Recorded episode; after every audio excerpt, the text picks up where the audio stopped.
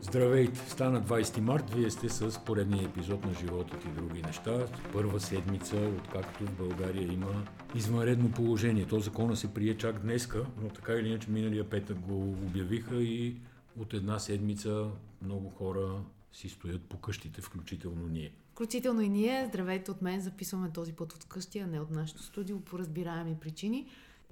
Вчера излязоха данни, които са на база на американските пациенти вече, плюс това, което е като анализ може да бъде направено от Китай.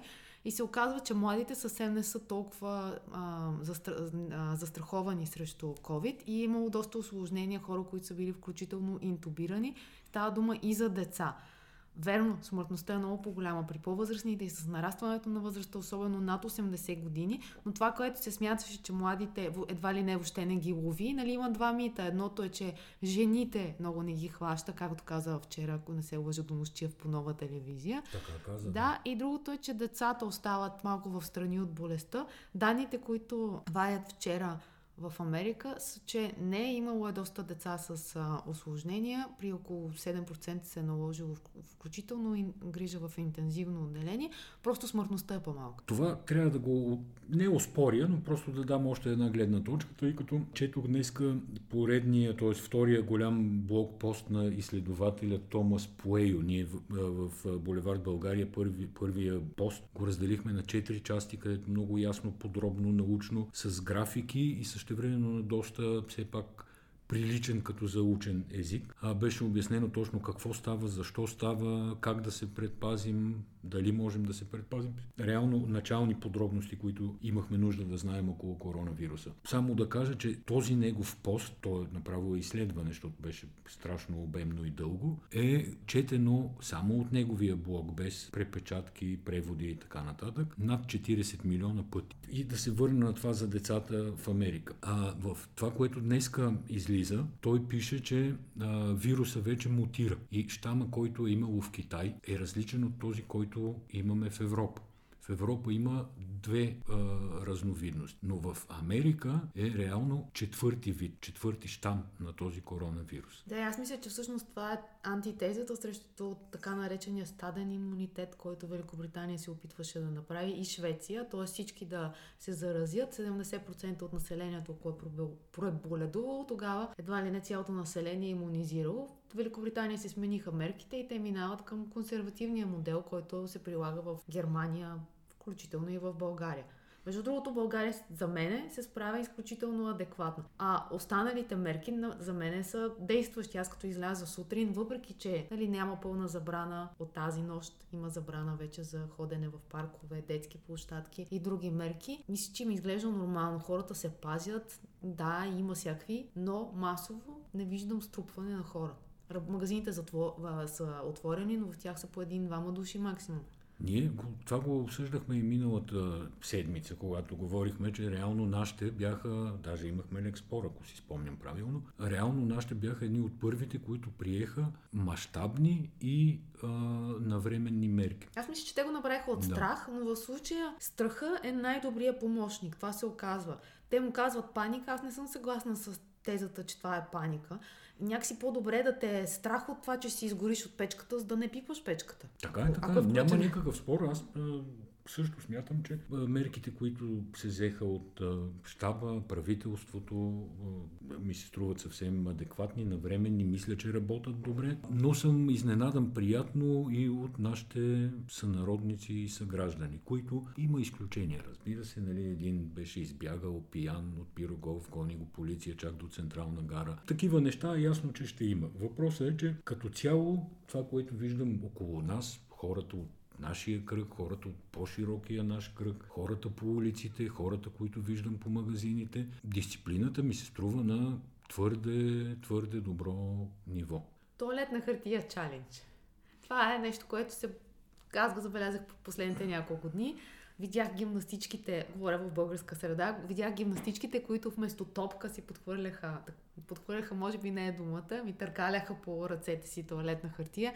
След това се включиха тенисистите, футболистите. Въобще народа опитва да се забавлява в това нещо. Аз това, аз, аз това го видях в Инстаграм от един пост на Алекс Лазаров, момче тенисист български, който стана герой там една вечер на един матч в началото на годината на ATP Cup, нали, да не занимавам изкушената аудитория. Не изкушената аудитория, тя изкушената си знае. Но той жонглираше с а, тясната част, с рамката на ракетата, с една руло туалетна хартия, удивително успешно. И някъде очевидно зад него имаше дете, което гледаше и викаше как го правиш, бе? Как, как го прави, как го прави? Да. да. Така де хората се забавляват, естествено. Ти също се забавляваш. С нали? какво се забавлявам? Е, пишеш всяка вечер в Фейсбук някакви неща, издаваш леко от кухнята тук какво правим и как. Ама хората се забавляват през това. И хората се забавляват. Аз Виждам, че не те искам четат. да те обидя нещо. Не, не, не се обиждам изобщо. Виждам, че хората ти се радват, четат те. И наистина трябва да сме леки, весели и позитивни в а, тази ситуация. Иначе ще изкукаме наистина, защото... Има приложение, на което ти му казваш колко рола туалетна хартия имаш у вас, колко души сте и той изчислява за колко време би могла да ти стигне туалетната хартия. Нямам толкова услужлива памет, но имаше много смешни смешни вицове, включително през седмицата. Единия, който ми направи впечатление, защото т.е. Не, не ми е безразлична религията, беше следния, че тая година на Великден Господ нямало да се слиза на земята. А, да ни вика горе. Да, ние сме щели да ходим при него. Което е черен хумор, но е смешно. Който, който го е измислил и има добро парадоксално чувство за две, две неща се получават, когато хората са в криза или са затворени с ограничени права, възможности. Едното е хумора. Той винаги ти някакси трябва да отпушиш от някъде. И хумор е много добро нещо. А ние в последно време страшно бяхме загубили чувството за хумор и способността да се шагуваме сами със себе си. Автоиронията беше на критично ниво в България. Всеки се беше взел страшно сериозно, беше супер много ангажиран да прави пари, да пътува всяка седмица където може, да се снима в Инстаграм и от най-малкото нещо всеки се дразнеше. Другото нещо обаче, което вече според мен е критично, това е, че по време на криза, това е времето, в което много лесно могат да се прокарват и други неща и да минават незабелязано, защото всички сме се фокусирали в едно нещо. Това е COVID-19. И ето сега патриотите предлагат закон за контролиране на интернет. Други хора предлагат други неща. Не, чакай да ти кажа за патриотите. Не знам какво да кажа. Кара Качанов повечето от годините, в които съм го виждал, по-скоро ме е карал да мисля за него като за сериозен човек, който от време на време прави разни циркове с цел нали, нормално да поддържа някакво внимание тъй като е политик, нали, има нужда от а, вниманието на хората и от тяхната любов. Но като цяло смятам, че в, в края на краищата не е волен Сидеров, така да го кажа. Той беше част от правителството на ОДС, нали, тук вече да не се връщам, че е много стар. Като започна да си спомням. Сам се да, сам се направих, да, като си спомняме такива неща. И сега виж какво става. Пробутват един закон, в тая тежка ситуация заседава огромен щаб. Лекари се чудат какво да правят. Болници се чудат какво да правят. Няма легла. Търсят се машини за обдишване. Търси се начин да се шият защитни облекла, да се внасят а, други защитни облекла, маск, предпазни средства, дезинфектанти. Цялата държава някак си е мобилизирана да прави това. И изведнъж Искрен Веселинов, за който също ще кажа две думи след малко, внася някакъв закон, с който СЕМ, съвета за електронни медии, някак си ще има правото и задължението дори да определя дали една новина е истинска или не е истинска. Ще регистрира медии, електронни медии и ще се отнася към съда, когато прецени, че една медия е нарушила. Това практически е невъзможно, защото какво... по същата регулация... Ще ги дава на съда и съда може да спре да, медията. Да. по същата регулация те се опитаха да ударят едно време торен тракерите. Те се регистрираха в чужбина и в този конкретен момент СЕМ вече абсолютно няма никаква власт над тебе. Разбираш, и това е... Винаги има начин да излезеш от Ето, тук стигнахме до Искрен Веселинов. Кой е Искрен Веселинов? Понеже този закон отлежава така в главите на ВМРО поне 3 години, откакто са в управлението. И по миналото лято аз имах с него, нали, спор съвсем културен, разбира се, в едно включване по Българското национално радио. Те тогава пак искаха да внесат този законопроект. И общо взето моята теза беше тази която ти казваш. Да, между другото, ако не се лъжат, ние бяхме на море в Гърция, т.е. пак се внасяше в, в, в, по някакво никакво време. Август месец или юли точно месец, така, нали точно така? така. То Той, никога- този закон в нормално да. време няма да мине Да, и те да, гледат да, го пробутат тарикатски някак. Смятам, че няма да мине и той. Или де да знам вече. Надявам се, а, Не, пак че и този път той няма да е мине, безсмислен. защото то е първо ще наруши конституция, всевъзможни международни норми. За разпространяване на фалшиви новини има със сигурност текстове в наказателния кодекс, Добре, ама, който е по правилата е ама Алена да си... като каже, че кармата на Бойко Борисов ще спре коронавируса, това сега фалшива новина ли? И да, и да я спрат ли Алена да говори. Ами Не, те BTV Да. трябва да спрат. Се могат даже, Да, няма нужда. Това не е за онлайн сега, медии. да. Да, това, това не е ли фалшива новина? Виж, все пак са само 100 и колко беше и 14 към днешна дата заболелите в България и може да се окаже, че баризмата не е ми какво беше. Кармата. Аурата. Аурата, Аурата, извинявай. аурата на, на господин Борисов да ни пази. Не, това в кръга на шегата, но това, което те предлагат, не е шега и е уникална глупост. Имахме, имахме една рубрика Герой на седмицата. Ние сега сме я подкарали, ако усещаш, без обаче да, да сме формулирали така. Но аз по тази линия, Герой на седмицата, искам да споменем и а, собственика на Лолтопия, който направи скандал. Аз го наричам скандал, защото за мен е скандал на неговото поведение. Обяви едно дарение за Александровска болница с условие, че само неговите служители а, трябва да се ползват, че те трябва да се ползват с предимство, когато има други пациенти. Тоест лекаря трябва да избира между пациента и между служителя на Лолотоп. Александровска болница не се съгласи на това дарение. И Чакай малко, парите ти бяха нали върнати. спомняш, ние И имахме, тогава- един, ние имахме един разговор с Ивайло Пенчев преди 2-3 години, как да кажа, проект... прес-клуб. Да, прес-клуб, в който обаче не говорихме с преса, а говорихме с хора от едрия бизнес по различни теми. И имаме някакви впечатления от него. След това ние си говорихме доста дълго, нали, останахме. Да, ама това е някакси в лично качество, докато аз не бих искала да обсъждам хората в, в, в тази Не, ситуация искам да кажа, качество. нищо не подсказваше, а, А, нищо не подсказваше характера, Аз- който сега се проявява. Тогава ли? Да, да. да. Да, аз мисля, че той много се промени тогава. От тогава и това е към момента, в който ние говорихме с него. Той нямаше много медийни изяви, след това стана по-медиен човек и страшно смени тона, с който говори. В случая, според мен, става дума за едно основно непознаване на това как функционира държавата. И съм убедена, че много хора имат този проблем. Те някой път имат и добри намерения, но си представят, че нещата се случват така, както на тях им звучат добре. А не винаги това, което ти звучи добре, всъщност отговаря на възможностите на едно общество и на нормалните взаимоотношения между хората. Защото най-малкото да почнем от там. Лекарите имат хипократова кле- клетва и тая хипократова клетва, тя напълно изключва това, което казва а, Пенчев, че ще избираме по това кой колко пари е дал за оборудване Не, не, изплиска. Няма никакъв спор по въпроса. Сега, ако иска да си осигури хората, има достатъчно пари, има огромен офис. Да, Ето, да направи заседателната зала на инфекциозно, да си купи апарати за обдишване, да си наеме лекари. Никакъв Ама, проблем ама то няма това за е, това. е, това е, той, той точно това обяви. това. Той каза, ние се събрахме група бизнесмени и сега ще правим едва ли не обществени поръчки. Той не може да си купи уредите. То това е, че те липсват във всички държави, защото... Не, аз го казвам фигуративно, но Ама ако не, не, той иска да е- се погрижи за служителите си, има много други начини. Не е просто да изсипеш едни пари колко е. Така, Александровска така болница. функционират държавите по света. Винаги държавата, тя е по-силна от отделните индивиди. Защото това е държавата, това е смисъла на държавата. Давам пример. Колкото и бизнесмен, с колкото и пари да се съберат и да искат да си купят обдишваща апаратура, те не могат да го направят, защото в момента такива сделки се правят само между държави, тъй като има дефицит.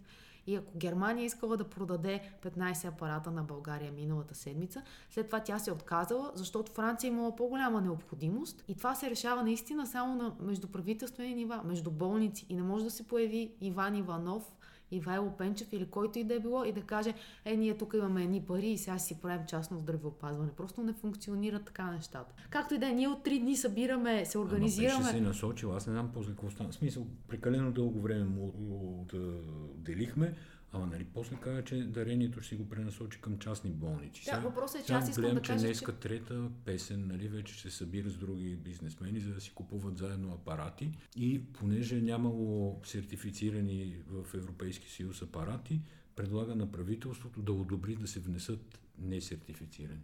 Но това е невъзможно, което той се опитва да направи. И според мен е скандално. Та ние от три дни се правим организация как да се купят апаратите, които бяха обещани с парите на Ивайло Пенчев, защото те са поръчани от Александровска болница. Днеска тръгна кампанията, казва се България за България. Аз да кажа само, защото ти няма да си признаеш. Вие сте три жени, приятелки, които се чухте се, разбрахте се и започнахте тази кампания съвсем доброволно. Да, тя Нали, към... Никой нищо няма да Ни- печели от това, наистина на доброволни начала и безвъзмезно работите, просто да кажа за нашите слушатели да знаят и да не си мислят евентуално други работи. Да, и целта на тази кампания е да събере точно сумата, която Ивайло Пенчев не даде на Александровска болница или по-скоро Александровска болница върна. И с тази сума, която е 222 хиляди лева, ще могат да се платят апаратите, които вече са поръчани от Япония и до 3 седмици трябва да дойдат в България. Там нататък обаче, тъй като много хора питат, ама какво става с другите дарения, защото в момента има доста корпоративни дарители, които дарят пари. В болниците има нужда от какво ли не. От, като се почне от а, маски, защитните облекло, облекла и се стигне до легла и до чаршафи. Вчера Германия или онзи ден реши, че ще удвои интензивните си легла заради коронавирус. Тоест те, те имат 28 000 легла, което се смята, че в Европейския съюз е най-много легла на глава от населението ги изчисляват. В целите американски, Съединени Американски щати има 50 000 интензивни легла. Тоест 20 000 е доста, 28 000 е доста, те са решили да ги отвоят. Това означава, че трябва да има, трябва да има легло първо там да започнем, защото в България няма легла и да има съответната апаратура, да има съответния човек, който да Трябва може да, да, ги обслужва. за въздух, например. Да, в България в, леглата... Нали, над леглата, знаеш, там има ни вентили, къде трябва да се... Трябва да има, да кажем, монитори, което в България те сега се поръчват тези а, апарати, но към тях няма монитори. Те идват, всеки апарат идва с 20 мунштука за ползване, но това, това те са за еднократно употреба, т.е. трябва да се, да се поръчат нови. В България има 2065 интензивни легла, което на 7 милиона не е толкова малко, защото в България са 20, в Германия са 28 хиляди, но там са 83 милиона почти население. Процентно нашите са даже повече. Ами процентно сме съпоставими. Все пак не могат да сравняват въобще двете здравни системи. Не, не, ясно говориме за брой легла, нали, когато стане, не дай си Боже, по-голяма криза, да е ясно колко хора могат да разчитат на това, че ще влязат в реанимация, там и интензивно лечение. Аз мисля, че ние до понеделник или до вторник ще сме събрали парите, които трябват за купуването на, за плащането всъщност на тези пет уреда, които Лоутопия беше обещала. Защото кампанията върви страшно добре и много ми е приятно, че освен, че има големи фирми, които изпратиха платежни нареждани с суми от около 44 000 лева. В смисъл има фирми, които вече са купили а, апаратурата. Една, на брой, по бройки говоря, една фирма е купила един апарат, друга Ма фирма е купила виртуално. Тя казва, аз давам Точно толкова така, аз пари. дам за, пари. нали, Да, да. Не, че шефа на фирмата ходи под мишница с апарат за обдишване. Не, не означава това. Но има две компании, коя, всяка от която каза, ние ще закупим по, ще дадем парите, които са за един апарат. Едната компания се казва Rostar BG, това са това, производителите на гурменица, а другата компания се казва Trader. Но това, което искам да кажа е, че има страшно много хора, които дарят по 5, по 10, по 50 евро и казват, ние ще успеем заедно да ги съберем тия пари и няма нужда да има разделение сега. На мен това ми харесва. Според мен това са супер ценни, ценен опит. Обществото се Един- учи да си помага. Нали, аз шернах в профила си във Фейсбук вашето съобщение и призив за дарения и от много коментари, разбира се, отдолу един човек ме пита защо да правим непрекъснато дарения Асене, къде е държавата, къде е държавния резерв, защо и до днес в България се събират капачки за ковиози. Така, е, ясно е какво пита човека. Ами аз искам да кажа само, че ако ги нямаше братя Евлоги и Христо Георгиеви, нямаше да има сградата на Софийския университет. И че България, това си говорихме ние трите жени, както ни наричаш, че преди 9 септември в България е съм Не, не, нищо. В България е имало страшно голям процент на хора, които са давали нещо. И аз мятам, че това трябва да се възобнови, защото наистина в последните години всеки се беше затворил само в себе си. И тази култура в обществото, тя се възпитава. И тя се възпитава, когато се назовават и се казват хората с имената им се благодари, а не една компания да, си да, даде да, парите и една компания си взе парите. Не, това беше по телевизиите, обаче имат си имена тия компании. Компанията, която си даде и си взе парите, тя се, си има име, а не няма нужда през ей така едно, един нещо да се замитат нещата. Тя затова кампанията се казва България за България. Идеята се пак е да се а, дигне този дух на дарителство или да се върне, ако сме го имали някога преди много години. И сега е момента, в който наистина може да се този бизнес, който все пак печели от това, че работи в тая държава, че продава стоки и услуги на тези хора, има морално задължение да върне някакси част от тия пари в, в обществото. В, в, в тази връзка, тъй като миналата седмица ние много критикувахме Уча се, че не са отворили платформата си, искам да ги поздравя за това, че го направиха. Те казаха, че го правят до края на вакансията. Направиха го абсолютно без да им паднат сървърите, което е нещо много страшно, защото тези, които имат деца и се опитвали да контактуват с училищата, да кажем, през школо. На школо им бяха паднали сървърите няколко дни. Това школо е един тип електронен дневник за всички ученици в а, училищата, които са се абонирали за тази услуга. Освен това и мейл, мейл клиент, може, могат да си пишат родители и учители през него. Мисля, че има опция и за видеообразование. Те казаха, че са имали по 40 хиляди заявки по едно и също време и че сървърите не са издържали. Аз предполагам, че ситуацията с уча се е аналогична защото всъщност аз, моите наблюдения от това, което наричаме дистанционно. Уча се за, за богатите. В момента са го отворили, уча да, се. Да, знам, и казвам, искам че... да кажа, няма такъв трафик, защото малко хора го знаят. Не, аз мисля, че има огромен трафик и че а, страшно много деца го ползват в момента, защото все пак не всички учители успяха да се организират да правят видеоуроци. Записал съм си тук следващата тема да говорим за економиката. Тя е безкрайна и огромна тема, разбира се. В смисъл економиката не е по принципа във връзка с това, което се случва сега в България. Искам да говорим за, за тази конкретна седмица и за този конкретен подкаст. Нали, ясно е, че се чака рецесия в световен мащаб. Ясно е, че трябва някакси България да се опита да се оправи, да предотврати или да смекчи тая рецесия в България, което не ни е много ясно как ще стане с тези ограничителни мерки, но това говорихме в началото, така или иначе ограничителните мерки са опират до живот и е, и е важно да се спазват и да се предприемат. Но това, което ми направи впечатление е следното. Много хора гастарбайтери да го наречем, нали, хора, които цели села, цели градчета отиват и работят в Западна Европа предимно, в Испания, в Португалия, в Великобритания, в Германия, в Франция, в Белгия. Една голяма част от тия хора, според това, което чувам, се връщат на тумби с автобуси и това постави един въпрос и пред социалната система, и пред економика. Първо смятам, че тези хора, които сега се връщат, в обозримо бъдеще, няма, които се връщат в България, имам предвид, в обозримо бъдеще няма да могат да се върнат обратно в Западна Европа, там където са работили. Да, ама аз чух вече, че доста фирми им се радват, защото в България става дума, аз говорих с хора от търговските вериги, в България е много трудно да се намира работна ръка, особено вътре в провинцията те хора, те, голямата част от тях, те не са от София, те са от провинцията. И мисля, че ще има някакси възможност работодателите да имат избор, защото в момента се не, ти наемаш каквото има, нали? Въобще нямаш никакви Ти наемаш претенции. докато наемаш в момента, евентуално търговските вериги наемат хора. Не вярвам бизнес от друг сектор да наема хора. Мисля, всеки задържа всичко, което може да, да задържи. Да. Така че ако тук стане криза, то ще стане в една или друга степен, просто трябва да се молим да е в по-малка степен. Не е ясно дали тук за тия хора 40-50 хиляди чух число от пресконференциите вчера, ония ден, не мога да цитирам точно кой го каза и в какъв контекст го каза, но ако 40-50 хиляди души са се върнали от и са си напуснали работите в Западна Европа и са се върнали тук. Не знам дали ще може българската економика да ги поеме като работни места и ако не ги поеме като работни места, какво ще стане тогава, как те ще се озоват в системата за социални помощи, преквалификации и така нататък.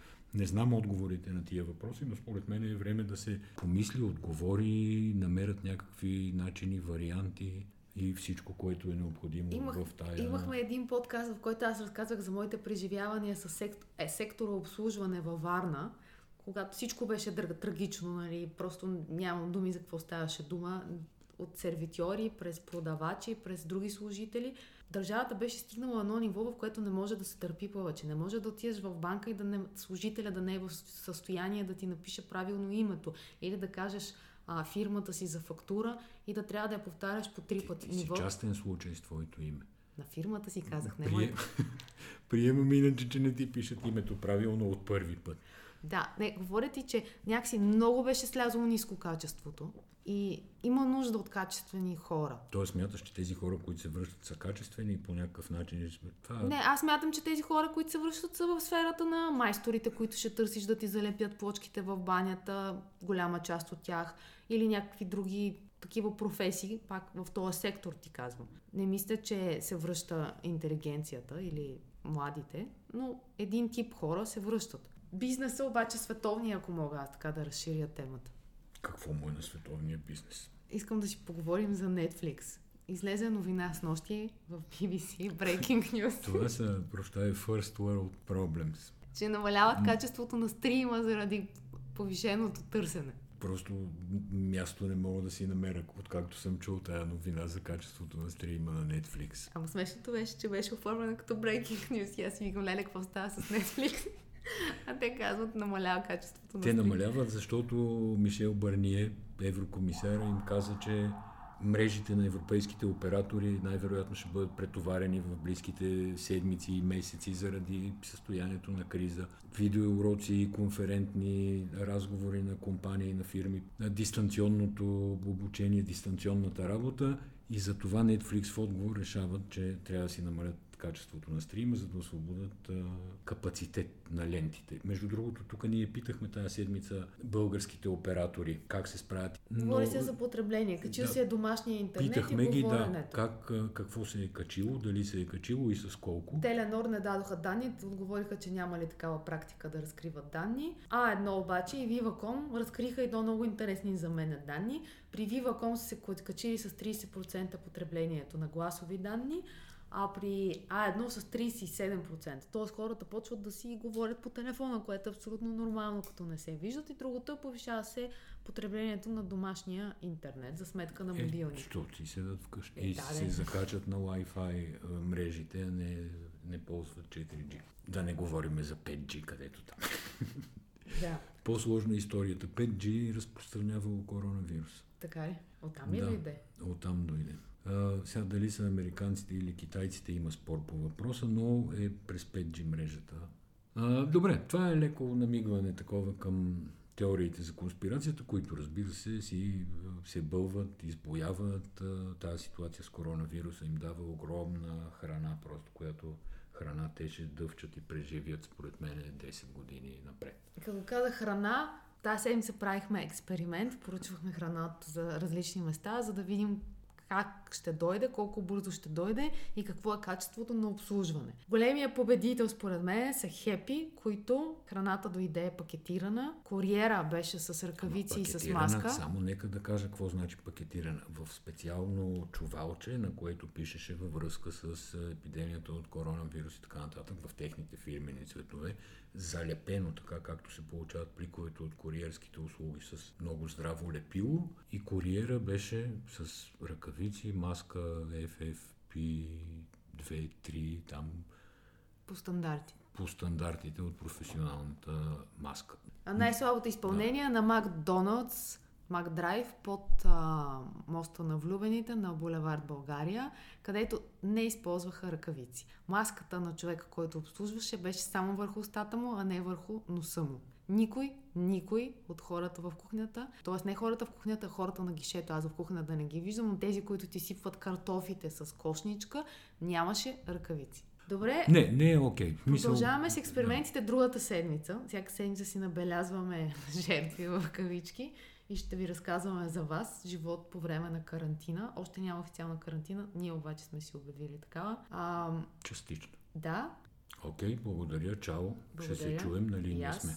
Чао от мен.